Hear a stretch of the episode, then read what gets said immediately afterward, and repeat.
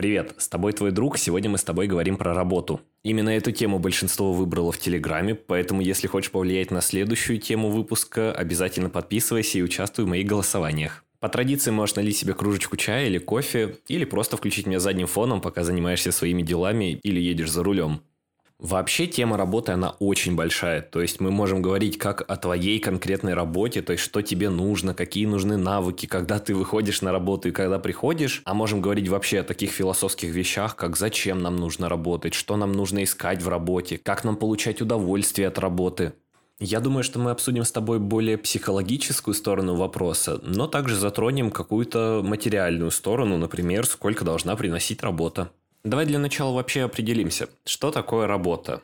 Если обратиться к Википедии, то работа – это выполнение любого действия с применением силы. Но я думаю, что это определение сегодня нам не подходит, потому что это больше про физику. Но для сегодняшнего подкаста я предлагаю тебе взять другое определение, а именно, что работа – это выполнение каких-то действий, которые приносят тебе результат. То есть положительный или отрицательный, но все же какой-то результат.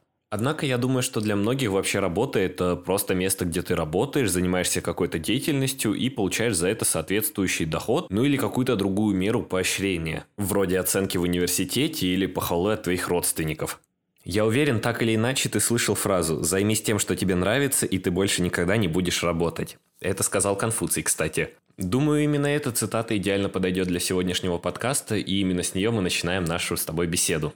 Я знаю, что у многих людей разные установки относительно работы. Для кого-то работа – это просто способ заработать денег, а для кого-то способ самореализоваться, и больше никаких способов для реализации себя они не видят. Но ведь есть те люди, которые ходят на работу с улыбкой на лице, которым нравится то, чем они занимаются. И не обязательно, что это какие-то предприниматели, которые горят своим делом. Бывают и люди, которые просто занимаются какой-то своей наемной работой, и им это очень нравится. То есть они готовы ходить на эту работу 7 дней в неделю по 16 часов, и каждый раз делают это с удовольствием. Несмотря даже на какую-то сложность, может быть, работы или предстоящие трудные задачи. Я думаю, что когда человек отвечает на вопрос, что для меня работа, он определяет свою будущую реакцию на эту работу. То есть, когда для тебя самое важное это деньги, выбирая работу, ты будешь смотреть именно на твой будущий оклад, твои будущие премии и возможности в качестве роста будущей зарплаты. Вряд ли перед тобой станет выбор работать в офисе за 100 тысяч рублей или работать на какую-то идейную компанию, которая пока немного денег, но классная идея, за 50 тысяч. Ты выберешь первое и даже не будешь задумываться. Но тогда будь готов потом к тому, что ты будешь спрашивать себя, а почему я сижу в офисе по 8 часов, занимаясь своей нелюбимой работой, когда кто-то занимается тем, что ему нравится, и они счастливы, они счастливы больше, чем я, получая в 2-3 раза меньше, чем я. Но есть и другой тип людей, которым важно наоборот именно какая-то деятельность, и не важно, сколько за это платят, за это могут даже вообще не платить, главное это какая-то движуха, активность, там, например, организовать мероприятие за бесплатно, но попасть на него. Кому-то нравится такой вид работы, но тогда ты также отказываешься от вопросов, почему, блин, я столько много работаю и не получаю никаких денег, хотя есть люди, которые вон почти ничего не делают и не такие активные, как я, но получают гораздо больше. И, конечно, единственный ответ, который я вижу на вот эту дилемму между получать большие деньги, но заниматься чем-то нелюбимым, или получать немного денег, но заниматься тем, что нравится, заключается в каком-то балансе. То есть ты должен найти то, что тебе и нравится, и приносит тебе большие деньги, ну или относительно большие, все зависит от твоих амбиций и желаний. И ты сейчас скажешь, Леша, блин, ты такой умный, вау, занимайся тем, что тебе нравится, получай много денег. Класс, вот это ты придумал, спасибо. Мы хлопаем все стоя, боже, он гений. Но на самом деле я правда хочу сказать, что многие этого не понимают, что ты можешь заниматься тем, что тебе нравится, и получать за это деньги. Многие заканчивают университет или школу и идут по какой-то протоптанной дорожке, которую им подсказали, или которую они сами нашли и думают, что она самая классная. Идут на работу, может быть, работают там какое-то время, и вдруг они понимают, что им это не нравится. Но вместо того, чтобы пытаться искать новые варианты, проходить новое обучение или, ну, хотя бы искать себя, искать то, что тебе нравится, они оседают на этой работе, сидят там постоянно, думают, блин, ну, зато мне платят, зато мне не надо искать новую работу, зато тут вот неплохой соцпакет, или я уже познакомился со всеми, и мне нравится мой коллектив, зачем мне уходить, ведь тут все так классно. И у многих тут происходит такой lag, потому что они думают, что ну, а как я пойду, например, на другое место работы, ведь это будет казаться, что я такой непостоянный, что я поработал всего там пару месяцев или полгода или год, и снова начинаю искать работу, потому что мне что-то не нравится, что обо мне подумают, а вот я сам, получается, такой непостоянный, нестабильный. И всеми этими мыслями мозг хочет сказать тебе, чувак, у тебя хорошая работа, ты получаешь деньги, ничего делать не надо, ты тут уже все знаешь, зачем искать сложности новые. То есть не ищи каких-то новых проблем, новых занятий, занимайся тем, что у тебя получается, ведь вроде и платят, и ты вроде молодец. Зачем стараться? И я знаю людей, которые живут в этой ловушке своего мозга, то есть они настолько придумали себе оправданий, чтобы работать на той работе, которая им не очень нравится. Вы, наверное, тоже и знаете, они говорят, ой, мне так не нравится моя работа, я скоро уйду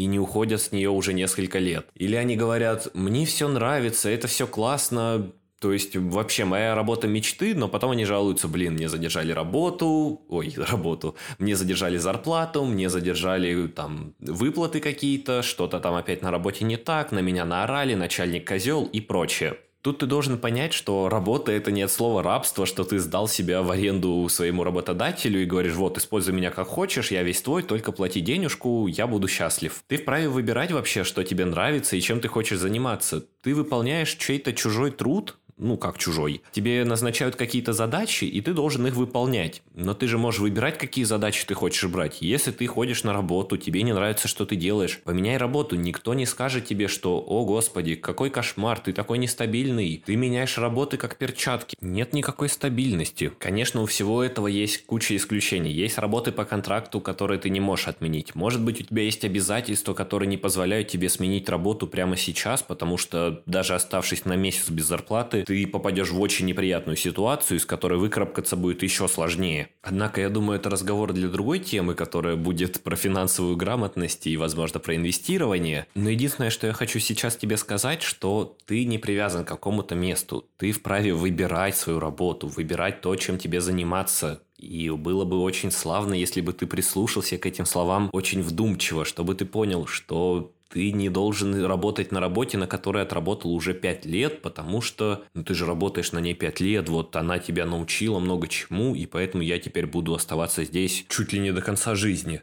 Прими для себя определение, что работа – это место, где ты можешь реализовать свой потенциал, в идеале вообще весь, и получить за это адекватную оплату. То есть, если ты, например, работаешь на какой-то работе 10 лет и не получаешь особых там прибавок к зарплате или что-то такое, начни искать другое место работы. Ищи место, где нужен такой специалист, который 10 лет в теме, который знает, что делать и поможет организации или какой-то маленькой компании. И я думаю, что даже вот это, казалось бы, очень простая установка, что работа – это место, где я реализую себя и получаю за это хорошие деньги, может уже многим помочь. Потому что кто-то делает какие-то неправильные вообще установки для себя, что работа – это место, где ты в рабстве. Работа – это место, которое приносит деньги и никогда веселье. Работа – это место, где у тебя начальник козел, и если он не козел, то это не работа. И если ты просто поймешь, что для тебя хорошая работа, ты будешь искать хорошую работу. Я думаю, именно в этом и кроется секрет того, как получать удовольствие от работы. Определи для себя, что для тебя вот кайф в работе. Например, если это кайф общаться с новыми людьми,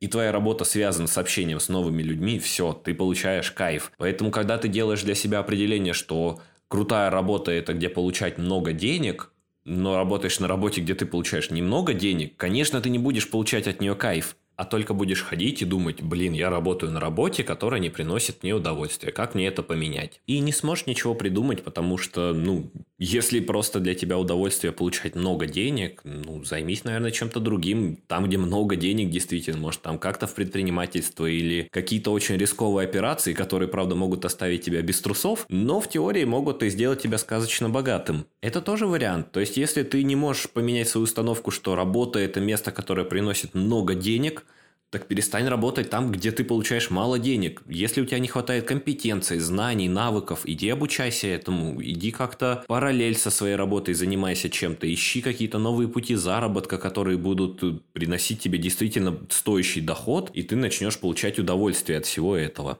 Второй вопрос, который я хотел обсудить, это сколько должна приносить работа. И, если честно, я даже не знаю, как подступиться к этому вопросу, потому что настолько он интимный и настолько он вообще персональный, насколько это вообще возможно. Но тут я могу рассказать только то, что помогает мне, как я отношусь к этому вопросу. Ты же можешь просто подумать над этой точкой зрения, можешь предложить какую-то свою уже в Телеграме, когда мы будем обсуждать этот выпуск. На своем примере однажды я ходил на курсы, где я уже рассказывал, конечно, про них, где мы представляли свое будущее. То есть будущее через свои, скажем, 10 лет. Где я буду, как я себя вижу, ну и прочее. Мы очень четко представляли то, где мы должны быть, что мы должны носить, на чем мы ездим, где мы живем, ну и прочие вопросы. И эти вопросы помогают тебе определить, какой уровень заработка тебе подходит. То есть то, сколько ты должен получать в своей этой идеальной жизни. И, допустим, ты, например, отвечал на эти вопросы так, что ты понимаешь, что вся атмосфера вокруг тебя, все то, что ты хочешь, требует от тебя получать, ну, минимум 1500 в месяц. То есть, вот это вообще твоя идеальная жизнь, ты в ней получаешь 500 тысяч в месяц. И ты начинаешь сопоставлять это со своей реальной жизнью. Например, сегодня ты работаешь ну, в каком-нибудь фастфуде и получаешь там сколько, 50 тысяч за месяц. И ты думаешь, блин, а смогу ли я так работать в фастфуде, чтобы через 10 лет получать 500 тысяч в месяц? Думаешь, блин, наверное, нет. Хорошо, в какой сфере я бы мог получать вот эти деньги, которые там мне нужны? Думаешь, ага, вот, я могу заняться предпринимательством, например. Хорошо, что нужно, чтобы заниматься предпринимательством? Начинаешь изучать эти вопросы. Потом посмотрел еще какие-то, может быть, там обучалки, гайдики, ролики на ютубе. Смотришь, а, блин, нужно еще начать инвестировать, потому что если я буду инвестировать, то у меня меня через 10 лет там будет еще какой-то пассивный доход. Начал изучать тему инвестиций, начал там что-то делать, в общем, покупать акции, облигации, думать о своем будущем. Потом думаешь, ага, так, а вот сейчас есть актуальная тема, там, не знаю, какая-нибудь продажа машин. Может быть, я сейчас буду продавать машины, например, там, съезжу куда-нибудь в Беларусь, куплю две машины вместе с друзьями, отвезем их в Россию, будем продавать тут. И ни в коем случае я не пытаюсь тут навязать какую-то бизнес-модель или инвестиционные рекомендации. Нет, это идеи, которые могут прийти тебе в голову, голову, когда ты думаешь о своем будущем. Когда ты думаешь о том, что ты умеешь, что ты можешь делать и как выйти вот к этому идеальному заработку. И когда ты поймешь, какая вот у тебя идеальная жизнь, что ты хочешь вообще от нее, чем ты занимаешься, что ты хочешь делать, ты начнешь уже думать, блин, а вот то, чем я вот сегодня занимаюсь, оно сможет принести мне то, что я хочу вот в будущем через 10 лет. Если оно не сможет, это подтолкнет тебя сменить какую-то деятельность, может быть, начать что-то новое изучать. Если ты понимаешь, что то, чем ты сегодня занимаешься, это перспективно, то есть если, например, приложить больше усилий, поднапрячься где-то, что-то побольше сделать, и это принесет тебе вот твой необходимый доход, ты можешь начать развиваться в этом, можешь узнать у своего начальника, что нужно делать, чтобы выйти вот на такой уровень дохода. То есть прямо и открыто спросить, может быть, он тебе подскажет, может быть, он скажет, что нет, извини, в нашей компании таких денег ни у кого нет. Тогда ты задумываешься, а стоит ли мне работать в этой компании, если она не приведет вот меня к моей идеальной жизни, и я не смогу тут получать столько, сколько я хочу. Надеюсь, я смог тебе хоть немного помочь ответить на вопрос, сколько нужно получать. И ответ заключается в том, что ты должен сам определить, что для тебя идеальная зарплата и как к ней прийти. К сожалению, другого ответа тут нет и не бывает. Боюсь, это тернистый путь, и тебе придется придется его пройти, чтобы стать самым счастливым человеком. Мы уже обсудили с тобой некоторые страхи, которые нас преследуют на работе, но я думаю, что нужно обсудить этот вопрос более подробно, чуть-чуть его так разжевать, скажем. Есть, наверное, три типа страха. Это страх, который приносит общество, люди, которые что-то говорят, кто-то что-то подумает, кто-то что-то скажет, тебе это неприятно, точнее, неприятно само ощущение, что это может случиться. Второй страх – это страх самого себя, что ты как-то не обнадежишь свои мечты, не сможешь добиться того, чего ты хочешь. Ну и третий – это страх самой работы, того, что там происходит, страхи перед начальником, что ты что-то не сделал, страхи перед каким-то заказчиком, что ты не успеваешь в сроки – ну и прочие такие рабочие моменты. Давай с тобой разберемся вообще, из-за чего происходят эти страхи и как их побороть.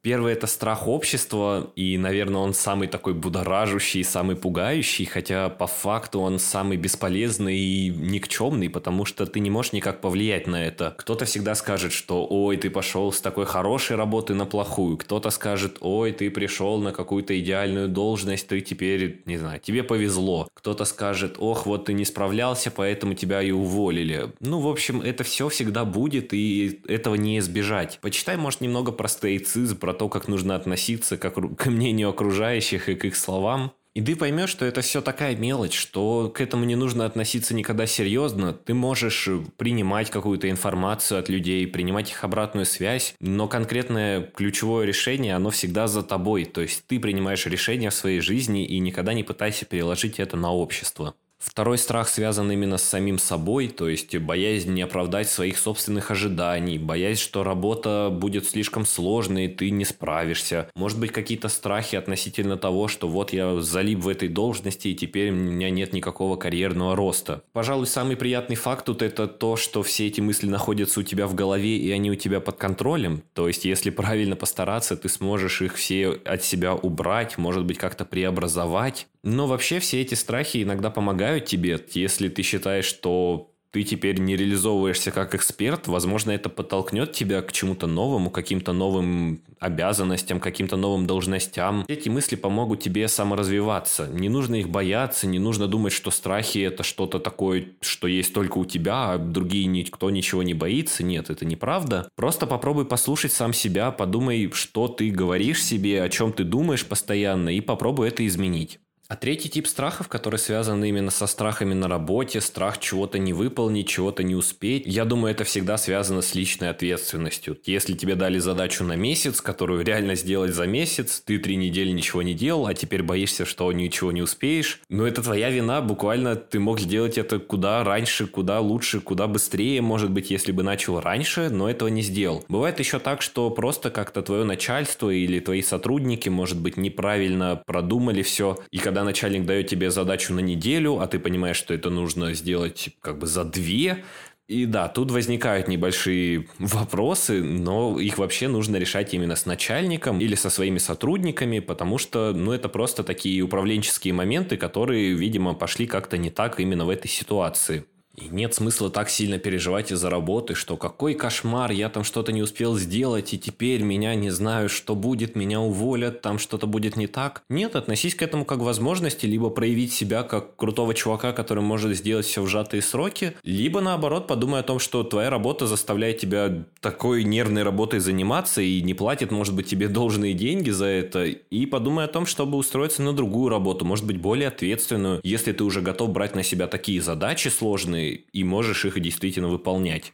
Ну, пожалуй, на этой ноте я уже двигаюсь к концу этого подкаста. Я думаю, мы с тобой много чего обсудили по работе, начиная от того, что нужно заниматься любимым делом, и тогда ты никогда не будешь работать. Обсудили с тобой, как получать удовольствие от работы, сколько нужно зарабатывать. И поговорили немного про страхи, которые у нас бывают на работе, но помни, что все в твоей голове, и ты в силах все это поменять. А заканчиваю я той мыслью, что никогда не бойся экспериментировать. Жизнь одна, и это самая лучшая жизнь, которая у тебя есть. Пожалуй, быстро, не профукивай ее на какой-то работе, которая тебе не нравится, не занимайся тем, что тебя вообще не воодушевляет и не откликается у тебя в душе. Просто занимайся тем, что тебе нравится. Ищи это, ищи, и ты обязательно найдешь. Если сидеть на той же самой работе, делать то же самое, ничего никогда не изменится. Спасибо тебе большое, что прослушал весь этот подкаст. Я надеюсь, тут были идеи, которые тебя зацепили, которые как-то откликнулись тебе и, может быть, помогут тебе в твоем будущем. Возможно, что ты не услышал ничего нового, и это все для тебя какая-то база, которую и не стоит даже озвучивать, но в любом случае, я надеюсь, что тогда ты повторил хотя бы то, что действительно важно и нужно. Я напоминаю тебе, что у меня есть телеграм-канал. Мы там обсуждаем наши прошедшие выпуски, выпуски, которые нам только предстоят. Ты можешь предложить какие-то свои идеи, можешь поделиться своим мнением о выпуске. Для меня это безумно важно. Мне очень интересно читать ваши комментарии. Я очень всем благодарен за них. Отдельная благодарность тем, кто ставит свои отзывы, пишет свои комментарии. Вау! Просто вас такое большое количество. Я, правда, очень рад. Это меня очень вдохновляет и мотивирует заниматься этим дальше. Я прошу прощения, что этот выпуск, может быть, немного задержался. У меня были небольшие дела, я переезжал, но я постарался быстро адаптировать новое место и записывать подкасты снова для вас. Не забывай рассказать друзьям о своем новом друге, а на этом мы с тобой еще услышимся. Пока-пока.